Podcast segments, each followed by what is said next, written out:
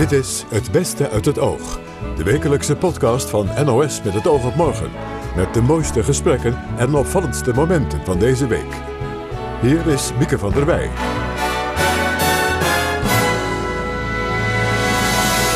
Hartelijk welkom bij Het Beste uit het Oog. We hebben ons best gedaan om de mooiste of meest opvallende gesprekken van de week voor u te verzamelen. Zometeen bijvoorbeeld het verhaal van een Nederlandse fotograaf die in Rusland transgender personen portretteerde. Het leven is voor deze groep mensen bijzonder zwaar. In Nederland en in Europa is de situatie ook verre van ideaal voor veel mensen. Maar in Rusland is echt sprake van een gewelddadig klimaat. Vooral ook binnen de familie. Er is een groot tekort aan woningen in Nederland. Er zijn per jaar 75.000 nieuwe woningen nodig, maar dit jaar halen we dat al niet. Terwijl we zo'n 60 jaar geleden prima in staat waren om snel bij te bouwen. Ja, je zat bijvoorbeeld natuurlijk ook in de jaren 60, er werden er 100.000 woningen per jaar uh, gebouwd. Ja. ja, naar dat soort tijden zouden we eigenlijk nu terug moeten gaan. Maar we gaan eerst luisteren naar de stand van zaken rondom een coronavaccin. Marcia Luiten sprak met moleculair bioloog Marjolein Kikkert van het Leids Universitair Medisch Centrum. Rusland beweert al in oktober te kunnen beginnen met het massaal vaccineren van mensen. Maar of dat specifieke vaccin ook daadwerkelijk beschermt tegen het virus, is nog maar de vraag, zei Kikkert. Dat is een beetje onduidelijk en dat komt omdat ze eigenlijk uh, niet communiceren daarover. Uh, de meeste andere partijen die uh, publiceren hun resultaten en daar kunnen anderen dus om meelezen zeg maar, hoe het allemaal gaat. En bij dit Russische vaccin was eigenlijk heel onduidelijk wat daar allemaal gebeurt en dat is nog steeds zo. Dus hoe dat precies gaat is onduidelijk op dus dit u, moment. u weet ook weinig nee, over dat we vaccin? weten inderdaad erg weinig, want ze hebben nog niets gepubliceerd. Ze hebben wel gezegd dat ze gaan publiceren. Maar uh, ja, op dit moment is er geen enkel geschreven resultaten bekend, zeg maar. Ja. Nee, want normaal gesproken moet je een heel proces doorlopen. Hè? Ja. Allerlei fases, vaste ja. stappen. Het kost veel tijd. Um, heeft u het vermoeden dat in Rusland die stappen misschien worden overgeslagen? Ja, dat, dat weet ik natuurlijk niet. Uh, nee, maar als ze, hè, als ze claimen dat ze dat zo snel allemaal kunnen doen, uh, dan, uh, ja, dan, zijn, ja, dan ga je misschien wel denken van, nou ja, misschien gaan ze wat stappen overslaan. Maar uh, ja, ik hoop, ik hoop zeker dat ze dat niet gaan doen. En welke stap kun je dan overslaan? Nou ja, er, er zijn dus in, het, in de ontwikkeling van het vaccin een aantal stappen die je moet nemen. Dus een aantal van die fases, uh, trials heette dat zeg maar, om in eerste instantie te kijken, oké, okay, uh, geeft een vaccin geen bijwerkingen en krijgen mensen daar geen vervelende dingen van? geeft het wel een immuunrespons, zeg maar, die dus mogelijk dan kan beschermen? En dat zijn die fase 1 en 2. 1 is kleine groepjes, 2 is wat grotere groepen. En dan die fase 3 is dan bedoeld om te zien of het, of het vaccin ook werkelijk beschermt tegen de virusinfectie. Dus dan ga je ook echt kijken als mensen blootgesteld worden ja. aan het virus, of ze dan ziek worden of niet. En nou ja, die laatste is vooral ook vaak over, uh, op hele grote groepen mensen, om te zorgen dat je die conclusie ook duidelijk kan trekken. Oké, okay, dus je kan daar ergens, je kan wel iets ja, nou ja, je zou, ja, versnellen natuurlijk. Je zou bijvoorbeeld in wat kleinere groepen kunnen testen. Uh, dan, dan worden je resultaten wat minder betrouwbaar. Maar uh, als je denkt van nou, ik kan geen hele grote groepen doen, kan je wel denken, nou, als het er een beetje mooi uitziet, nou, dat ziet er wel goed uit dan, of zo. Door met die... Ja, door ja. met de... Ja. door met die... Ja. Nou, Nederland heeft samen met de andere Europese landen fors geïnvesteerd in het zogenaamde Oxford-vaccin. Mm -hmm. um, dat is ook al heel ver.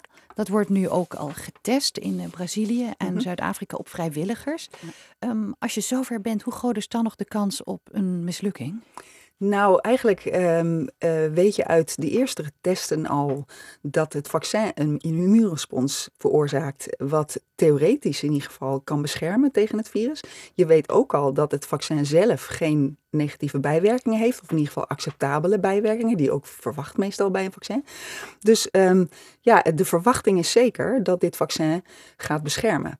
Het is alleen een beetje de vraag in hoeverre dat beschermt, dus hoe goed het beschermt. Hè? Dus of, of mensen helemaal niet ziek meer worden, of dat mensen een beetje minder ziek worden. Uh, het is ook de vraag, misschien worden ze iets minder ziek, maar hebben ze nog wel wat virus bij zich, kunnen ze dat nog wel overdragen of niet? Ja. En dat soort gradaties, dat is typisch wat je in een fase 3 gaat zien hoe dit precies uitpakt. Ja. Dus ik, ik, ik acht de kans, naar aanleiding van de resultaten die we nu weten over dit Oxford-vaccin, uh, heel groot dat het wel iets gaat doen. Dus dat het zeker iets doet. Dus dat het op een of andere manier wel helpt. Maar in welke mate dat precies is, dat, zullen we, dat, dat moet echt uit deze test komen, denk ja, ik. Er waren juichende berichten over dat Nederlandse onderzoek, waar u zelf bij betrokken bent. Mm daar wordt nu getest op apen. Um, uh, hoe, hoe, effectief blijkt dit vaccin te zijn? Ja, dat, uh, dat, uh, dat, ziet er behoorlijk mooi uit, zeg maar. Dit vaccin van Janssen, zeg maar, heeft een ontwerp wat erg lijkt op dat van Oxford. Uh, maar Janssen heeft een aantal kleine details uh, erin gebracht, zeg maar. Er zijn namelijk een aantal keuzes die je kan maken. Dus het ontwerp is een beetje, het basisontwerp is hetzelfde, maar de details die kunnen een beetje anders zijn. En ze hebben een paar dingen goed doorgedacht uh, en dat gaan getest. En ja, deze, deze eerste publicatie, zeg maar, waar, waar ze hebben onderzocht hoe, hoe het eruit ziet, ja, is heel veelbelovend. Het ziet er heel mooi uit. Ja, en, en hoe, ver zijn jullie dan nu verwijderd van het moment dat het echt ingezet kan worden? Dat je mensen kan gaan nou ja, dit, dit vaccin is nu, gaat nu deze maand zeg maar in de fase 1-2. Dus daar er wordt dus alleen nog maar even gekeken of dit vaccin in mensen dan geen problemen veroorzaakt. Weet je wat? Dus, dus wat bij het vaccin uit Oxford al gedaan is. Uh, en in feite moeten we dus al die stappen gewoon door totdat, we, uh, ja. totdat duidelijk is of het ook werkt. Dus die ja. fase 1, 2 en 3 die ik net uitlegde, die moet dit ja. Janssen-vaccin ook nog door. En daar zijn geen, uh, geen hoeken af te, af te nee, snijden. Dat zeg gaan maar. we niet doen. Nee. Maar als ik zeg maar de, de Olympische wedstrijd even samenvat, kun je dan zeggen dat de Oxford een beetje voor ligt, maar dat Janssen uh, een beter vaccin ontwikkelt? Nou, dat, dat zou kunnen. Uh, ja, dat zou kunnen. Maar, uh, maar dat, is, uh, ja, dat is niet duidelijk op dit nee. moment. Maar dat zou kunnen. En stel die Russen komen echt met iets dat werkt en dat -hmm. ook weinig uh, bijwerkingen heeft. -hmm. Betekent dat dan dat die andere vaccins worden gestopt en dat, ieder, dat alle ballen op Rusland gaan? Ja, daar, daar ga ik helemaal niet over natuurlijk. Maar als je het mij zou vragen, zou ik dat niet doen. Um, ik denk dat het heel gunstig zou zijn om meerdere vaccins uiteindelijk te gaan produceren. gewoon ook ja, om wat, wat, wat keuze te hebben, zeg maar. Uiteindelijk moet, als het echt gebruikt gaat worden, moet blijken hoe goed het werkelijk werkt en hoe, hoe het met de details daarvan zit. En het zou kunnen dat elk van die vaccins een beetje een ander beeld geeft uiteindelijk, waardoor je ook ja, misschien wat kan schuiven met, met voor welke bevolkingsgroepen kunnen we bepaalde vaccins gebruiken. En misschien zijn er andere die beter voor een andere groep gebruikt kunnen worden. Of misschien kunnen we in het regime, dus dat wil zeggen hoeveel injecties heb je nodig, kan er van alles gebeuren. En ik denk dat het goed is als je keus hebt, zeg maar. Ja. Als, uh, dus ja. het is waarschijnlijk dat er verschillende vaccins komen met net specifiek andere uh, werkingen. Details, ja. En is het virus, uh, blijven we het virus daarmee uh, voor? Of is het virus, haalt het ons in? In die zin dat het muteert en dat we net weer met een, met een verkeerd vaccin zitten? Ja, dat is inderdaad dat is een risico bij dit soort virussen. Die, uh, die kunnen relatief makkelijk veranderen. Nou is dit virus uh, kan zeker veranderen.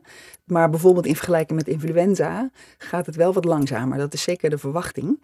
Ja. Dus er kan zeker een tijd komen, maar ik schat dat dat nog zeker wel een aantal jaar misschien kan duren. Hoewel het allemaal een kwestie van toeval is. Dus in feite blijft dat altijd heel lastig te, te, te, te voorspellen.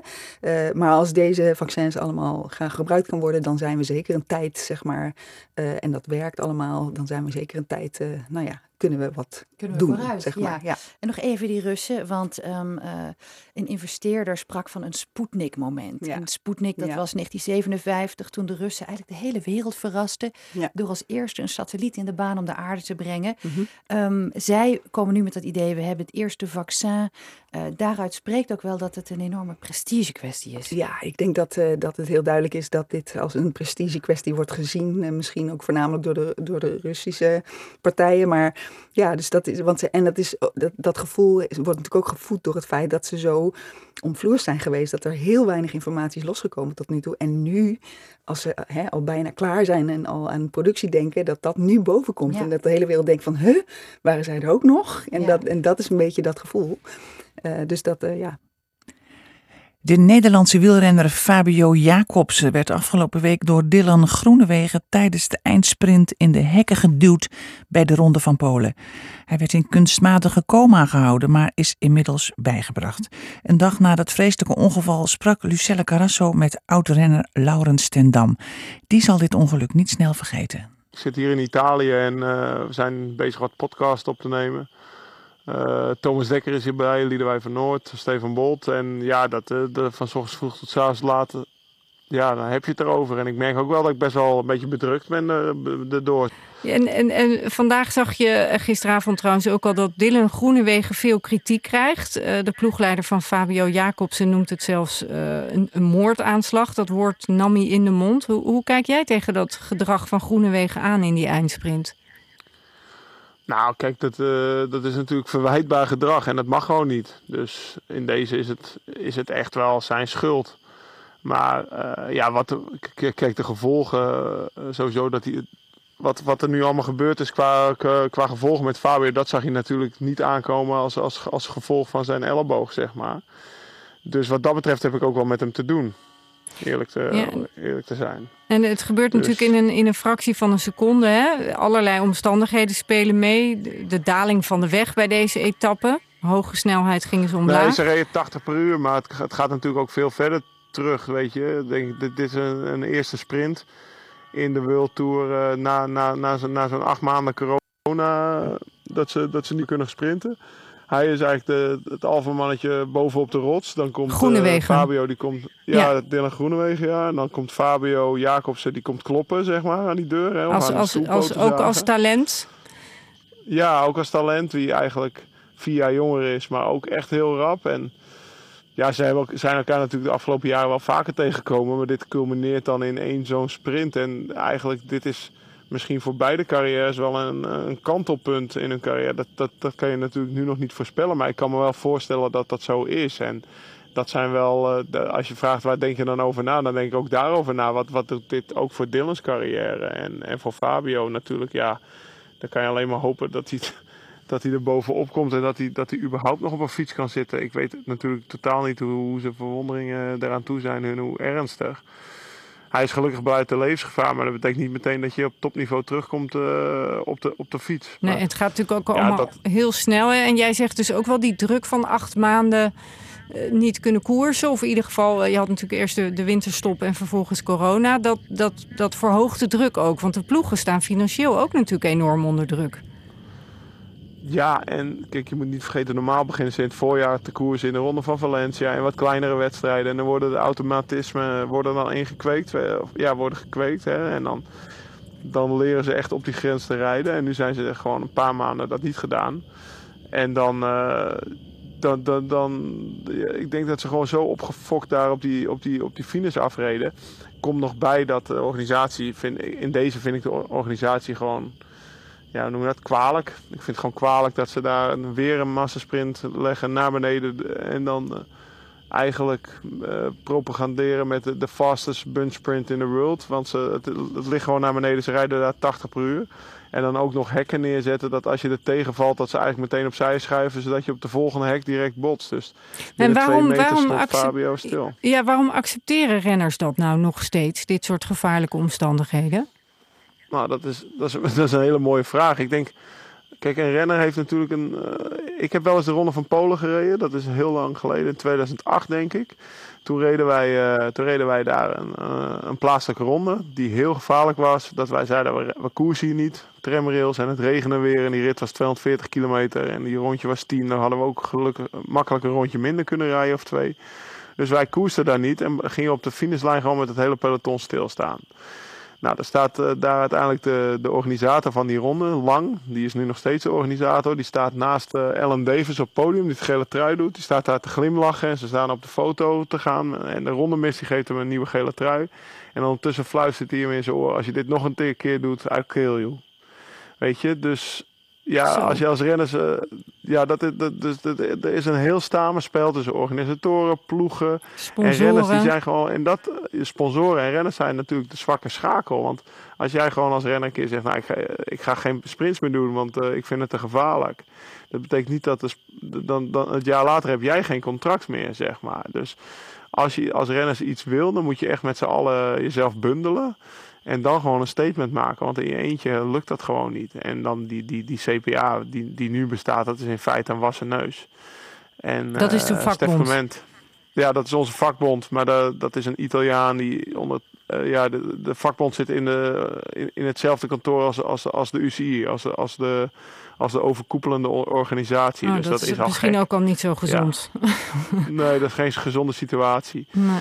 En uh, ja, qua geldstromen hebben ze ook allemaal met, dat, met, met de UCI te maken. Dat is, e-, dat is echt niet gezond. En ik geloof dat Stef Clement uh, mee bezig is om die te hervormen. En dan, uh, dan kan je eigenlijk beter met z'n allen een vuist maken. Ja. Kijk, als, als jij als jonge renner een minimumcontractje hebt, dan zeg je gewoon ja en amen. En dan, dan, dan ga je echt niet je kont tegen de krip gooien, want voor jou hebben ze tien anderen.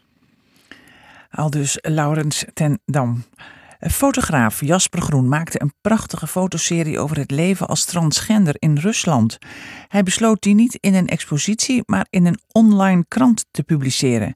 Want, zei hij tegen Chris Keijne, door een nieuw wetsvoorstel was de nood te groot om te wachten. Ik heb die foto's steeds onder de pet gehouden voor het moment dat er ooit na corona een keer een expositie zou kunnen komen. Ah. Ik ga ze nu proberen te verkopen. En uh, toen dacht ik, het allermooiste podium is natuurlijk in Rusland zelf. Ja. Om daar aandacht te vragen en de mensen een stem en een gezicht te geven. En de Moskou Times zou ze meteen hebben? Dat was binnen een uur geregeld. Oké, dat goed. Um, wat, wat staat er precies in dat wetsvoorstel voorstel dat, dat zo zorgelijk is? Ja, het, het belangrijkste bezwaar is dat transgenders uh, het recht wordt ontzegd om hun geslacht te veranderen in documenten. Het is niet 100% zeker dat het er ook echt staat, zoals bij heel veel wetten in Rusland. Formuleren ze het nogal cryptisch, hmm. maar veel rechtsgeleerden of uh, advocaten van uh, eh, LGBT-organisaties uh, um, zijn er bang voor dat dat recht verdwijnt. En dat gaat een heleboel implicaties hebben, bijvoorbeeld op het gebied van met elkaar kunnen trouwen, hmm. het adopteren van kinderen, het hmm. krijgen van een baan, maar ook gewoon pesterijen. Ja, dus eigenlijk hetzelfde als wat er in Hongarije net is gebeurd. Hè? Daar hebben ze dat ook gedaan. Zo'n ja. wet aangenomen. Ja. Waarom heb je, heb je zo'n affiniteit met het onderwerp? Nou, ik, ik ben zelf uh, lid van de LHBT community. Dus ik, ben, ik, ben, ik zou mezelf queer kunnen identificeren. Ik ben niet transgender. Hmm. Maar ik voel me er wel verwant mee. Hmm. En uh, verder ben ik, uh, heb ik wat broze gezondheid. Dus ja, ik, ik, ik heb het gevoel dat ik ook een klein beetje tot de minderheidsgroep uh, behoor. En daarmee, daarmee identificeer ik me ook met hen. Met de kwetsbaarheid. Ja. Ja. Ja. Welk, welk verhaal, ik heb de foto's bekeken, vond prachtige foto's. Welk verhaal, uh, bij welke foto is jou het meest bijgebleven? Het meest ontroerende verhaal, denk ik. Het is, het is allemaal ontroerend natuurlijk, maar waar ik nu even aan moet denken is aan Alexandra. Mm -hmm. Alexandra is een, uh, een transvrouw die uh, door pesterijen van de overheid haar um, documenten eigenlijk nu al verkeerd heeft gekregen. Dus zij vroeg een ander paspoort aan. En om haar te plagen hebben ze, of te pesten, hebben ze niet alleen een nieuwe vrouwelijke namen achter haar op, op het paspoort gezet, maar ook in tussen haakjes haar mannelijke namen. Ja. En daarmee is haar het recht uh, op een baan en, en allerlei dingen natuurlijk ontzegd. Ja. En verder is ze een paar jaar geleden ook uh, door mannen van achteren met ijzeren staven bewerkt, waardoor ze kreupel is en geen tanden meer heeft. In hoeverre kan, kan zij, nog even afgezien van deze wet, uh, leven in, in Rusland? Het is erg ingewikkeld voor haar specifiek, omdat ze dus geen werk heeft en ze uh, houdt haar hoofd boven water door geld in te zamelen voor zwervende katten. Hm. Ze is de stad uitgetrokken en woont in een soort zelfverbouwde bouwkeet zonder stromend water en zonder elektriciteit. Uh, en met al die kleine donaties probeert ze het hoofd boven water te houden. Ja. Ik vond het verhaal van, van Jen en ook de foto zo mooi. Een, een, een, een nog uh, jonge man, 23 is hij nu, zo, als, ik, als ik het goed begrepen heb. Ja. En hij zei dat hij door alle agressie en vernedering waar hij mee te maken heeft, eigenlijk ook pas echt een, een man geworden is. Dus dat het zijn transitie ook nog een beetje geholpen heeft. Ja, dat, dat ja, dat is hoe hij het wel heel bijzonder. ja, dat, dat, hij, hij zegt ook van het liefste zou geen man of vrouw zijn, maar gewoon mens. Ja. Uh, maar uh, doordat hij is opgegroeid in een, uh, een orphanage, een, een weeshuis, ja. in een weeshuis, heeft hij te maken gehad met veel geweld. En om zichzelf te verdedigen is hij behoorlijk, nou ja, sterk en krachtig en agressief ja, geworden. Hmm. En hij zegt dan in het citaat van daarmee ben ik ook meer man geworden. Ja. Ik ben nu iemand die voor mezelf kan opkomen. Ja. En dat is zo. Wat, wat, heb, wat heb jij zelf werkend en, en met die expositie, wat heb jij zelf gemerkt van, van uh, laten we maar zeggen, het, het onveilige klimaat voor LHBTQ uh, eh, mensen sowieso, maar transgenders misschien nog wel in het bijzonder? Wat mij opvalt, kijk, in Nederland en in Europa is de situatie ook verre van ideaal voor veel mensen. Maar in Rusland is echt sprake van een gewelddadig klimaat, vooral ook binnen de familie. Hm. Ehm, het is zo dat de overheid nu ook een vijand dreigt te worden met de nieuwe wetgeving. Maar ze hebben eigenlijk vooral ook te maken met geweld binnen eigen kring en met sociale uitsluitingen, met uh, uh, het vinden van geen werk en, het hoofd boven water houden. Ja, want een van de verhalen, dus naast de foto staat steeds het persoonlijke verhaal van de geportretteerde mensen. Ja. Bij een van die verhalen is dat ook duidelijk. Hè? Iemand is gewoon uitgekotst door zijn familie, die willen niets meer met hem te maken hebben. Er is ook een verhaal bij van een meisje waarbij de ouders twee priesters hebben gevraagd om uh, duiveluitdrijving bij haar te doen, om transgenderisme uit haar te drijven. Daarbij werd ze opgesloten in de kamer en uh, urenlang uh, door middel van rituelen en een hele zware ondervraging ja, vernederd. Na afloop daarvan is, heeft ze het raam ingeslagen en is het huis uitgevlucht. Ja. Hoe, hoe, moeilijk was het om de foto's te maken? Heb je daarbij wel eens onveilig gevoeld? Want een, een eerdere expositie van jou in Moskou, die moet, moest hals over kop verplaatst worden. Hè? Ja, toen was er sprake van uh, een, een, een bom, bommelding. Hmm. En ook van ingegooide ruiten en, uh, en allerlei verf. Dus dat klopt. Uh, ja, dat is, je hebt er wel te maken met een hele gespannen situatie. Dus ik heb wel me vertrouwd op de modellen. De modellen zijn natuurlijk eigenlijk het meest kwetsbaar. Die laten zichzelf zien. Ik ben maar een passant. Maar op straat, als ik, ik, heb ook veel foto's op straat gemaakt. Uh, ja, dan ben je je wel bewust dat je in een vijandige omgeving staat te werken. Ja. En uh, voelde ik me niet altijd op mijn gemak, maar dat ja. staat niet in verhouding tot. En, en nu het publiceren, want er is ook een wet tegen propaganda maken voor homoseksualiteit, zeg ik even als containerbegrip. Ja. In Rusland, die foto's staan in de krant. Moscow Times is een, is een krant die zijn eigen koers nog steeds weet te varen in dat land. Maar, ja, het is maar, een online krant tegenwoordig. Ja, Maar mag het? Ik, ik, mag aannemen dat het mag, want uh, ik heb uh, de redactie daar niet over gehoord. Het heeft me wel verbaasd uh, en ik heb specifiek aan de redactie gevraagd om het artikel ook in het Russisch te vertalen. En ik had eigenlijk op dat moment verwacht dat ze zouden zeggen, nou dat gaat misschien een beetje te ver. Maar ze hebben het toch gedaan. Tot slot spraken we de afgelopen week met allerlei experts op het gebied van de woningnood. Zo ook met bouweconoom van de ABN AMRO Madeline Buis. Want om iedereen van een woning te voorzien moet er flink bijgebouwd worden.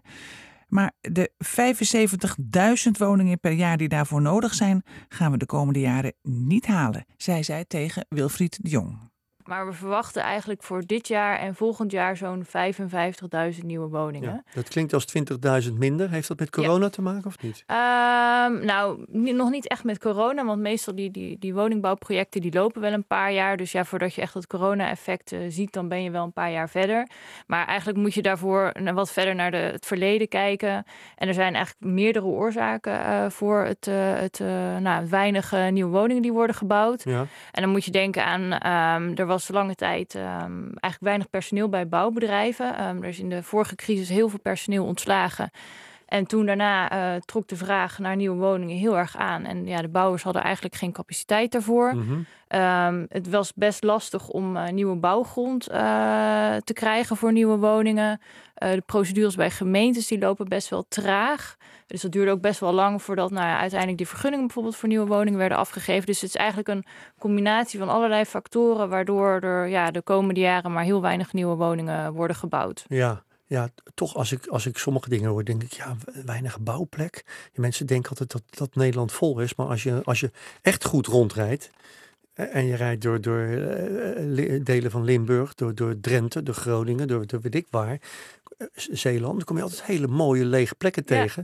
Ik zal niet zeggen dat ik mensen daartoe wens dat daar tien, tien torenflats worden gebouwd. Maar toch, er is, is toch wel plek nog in Nederland? Ja, nee, er, er is zeker plek. Dat, uh, er zijn er ook wel mensen die aan het werk willen. We sterven van de werklozen. Ja, nee, nee, dat, dat ook zeker. Dus um, volgens mij de wil om uh, nieuwe woningen te bouwen, die is er zeker. Alleen... Dan kom ik uit bij de derde die, die je nu noemde. Dat, dat is van, van, van bovenaf wordt er niet goed gewerkt, gereguleerd ja. en nagedacht. Ja, nee, zeker. Um, dat, dat, wat ik natuurlijk net al aangaf, natuurlijk dat bij gemeentes het vaak best wel traag verloopt om uh, die nieuwe vergunningen ook los te krijgen voor nieuwe woningen. En je ziet tegelijkertijd natuurlijk ook dat ja, de meeste woningen en de meeste vraag naar woningen, die is er toch wel in de Randstad. En ja, daar is natuurlijk wel iets minder grond beschikbaar dan als je na het in Limburg of in Zeeland of uh, bijvoorbeeld in Groningen gaat kijken. Dus dat maakt het ook wel iets ingewikkelder. Ja, nou ben ik een, een, een zeer oudere jongere. Ik, nee, maar ik heb, ik heb nog vroeger uh, bij een bewonersorganisatie gewerkt in het Oude Noorden in Rotterdam. En daar, daar werd, was, werd heel veel gerenoveerd, er werd heel veel gesloopt. En maar ik vond het heel goed dat er tijdens de sloop, mensen in die sloophuizen die kregen al bijna het uitzicht op hun nieuwe huis aan de overkant van de straat. Die werden ook nog betaalbaar gehouden. En dan stonden twee jaar later stonden er een hele rij nieuwe woningen betaalbaar en goed. En die staan er nog steeds. Wat is er, dan heb ik het over uh, eh, 30 jaar geleden, 40 jaar geleden. Wat is er misgegaan in Nederland? Dat, dat leek goed te werken. Je had Schaefer, een beroemde wethouder in Amsterdam. Ja. Ook een soort niet lullen, maar poetsen mentaliteit. Nee, daarom. Wat is er mis? Ja, je zat bijvoorbeeld natuurlijk ook in de jaren 60, er werden er honderdduizend woningen per jaar uh, gebouwd. Ja. naar dat soort tijden zouden we eigenlijk nu terug moeten gaan. Nou ja, dat is natuurlijk, deels is het ook gekomen, natuurlijk voor, in het verleden werd bijvoorbeeld door woningcorporaties veel meer gebouwd. Uh, en we zien op dit moment dat uh, woningcorporaties veel minder bouwen. Um, kijk, dat zijn bijvoorbeeld niet alleen maar die koopwoningen, maar die bouwen natuurlijk met name huurwoningen. Ja. Maar daar, uh, die hebben gewoon echt last van bijvoorbeeld de verhuurdersheffing, die natuurlijk vanuit het Rijk aan hen is opgelegd. Dat is, Wat is dat? Dat is een heffing die ze eigenlijk elk jaar moeten betalen. Zo'n 1,7 miljard euro moeten ze aan de staat afdragen. Ooit eigenlijk ingesteld om tijdens de vorige crisis nou ja, het begrotingstekort een beetje te helpen verlichten. Maar goed, die um, ja, verhuurdersheffing is er nog steeds. Um, maar zij ehm, hebben daarmee niet zo'n zin om huur, huurwoningen te bouwen? Nou ja, kijk, als jij natuurlijk 1,7 miljard per jaar al moet afdragen, um, ja, zeggen zij ook, en het verschilt wel per woningcorporatie hoe de mhm. financiële situatie is. Maar zij zeggen van ja, weet je, we hebben dus niet zoveel geld meer om uh, die nieuwe woningen neer te zetten. Want ja, wij moeten die 1,7 miljard aan uh, het Rijk betalen. Dus ja, daar zit er misschien ook wel een oplossing. Ja. Kan niet in een portemonnee kijken hoor. Dit, dit, nee, nee, nee, nee. Dit weet ik niet. Maar... Nee, nee, maar daar zit denk ik wel echt een oplossing. Um, uh, ja, schaf die verhuurdersheffing af. En je kan natuurlijk wel zeggen tegen die woningcorporaties: Nou ja, weet je, we schaffen hem alleen af als je ook daadwerkelijk nieuwe woningen gaat bouwen. Als je dat niet doet, dan moet je het alsnog betalen. Uh, want dan kan je wel in ieder geval een beetje een prikkel geven aan die nieuwbouw. Um, door die partij te laten bouwen in ieder ja, geval. Want, want wat ik om mij heen zie, maar ik zie natuurlijk maar een beperkt deel van wat er gebouwd wordt. En ik lees al wat. ik denk dat er ook best wel goede, dure woningen worden gebouwd. Maar wordt er ook echt, echt goed en betaalbaar gebouwd? Nou, er wordt op dit moment vooral heel duur gebouwd. Ja, um, valt mij op. Ja, nee, als je ook kijkt naar de gemiddelde verkoopprijs van nieuwbouwwoningen, die liggen zo op rond uh, 415.000 uh, euro. En dat is bijna 85.000 euro meer dan de gemiddelde bestaande woning, waardoor, waarvoor die verkocht wordt. Dus ja, je, nieuwbouw is gewoon heel erg duur. En dat heeft ook wel met factoren te maken, bijvoorbeeld met uh, de crisis toen, wat ik net ook vertelde, er heel veel bouwvakkers zijn ontslagen. Mm -hmm. Nou, nu daarna is de vraag naar nieuwe woningen aangetrokken. Ja, die bouwbedrijven hadden personeel nodig. Ja, dan hebben ze hebben heel veel ZZP'ers uh, aangetrokken. Ja, die hebben gewoon hoge uurtarieven. Dus je ziet gewoon dat die bouwkosten de afgelopen jaren heel hard zijn gestegen. En dat zie je nu gewoon in die nieuwbouwprijzen terug. Of, of naaien alle partijen elkaar ook een beetje op en worden de prijzen opgedreven. Soms denk ik van, van die, die woningen van 4, 5 ton waar je over hebt. Ja. Van ja, zo duur zijn die steentjes niet, hè? En die, en die plastic sponningen in Nee, nee het, het, ligt, kijk, wat, het ligt ook niet altijd natuurlijk aan die materialen. Het ligt ook met aan name, de grond. Het ligt aan de grond, die is ja, duur. Ab, absurd duur. Ja, de grond is duur, uh, het personeel is duur.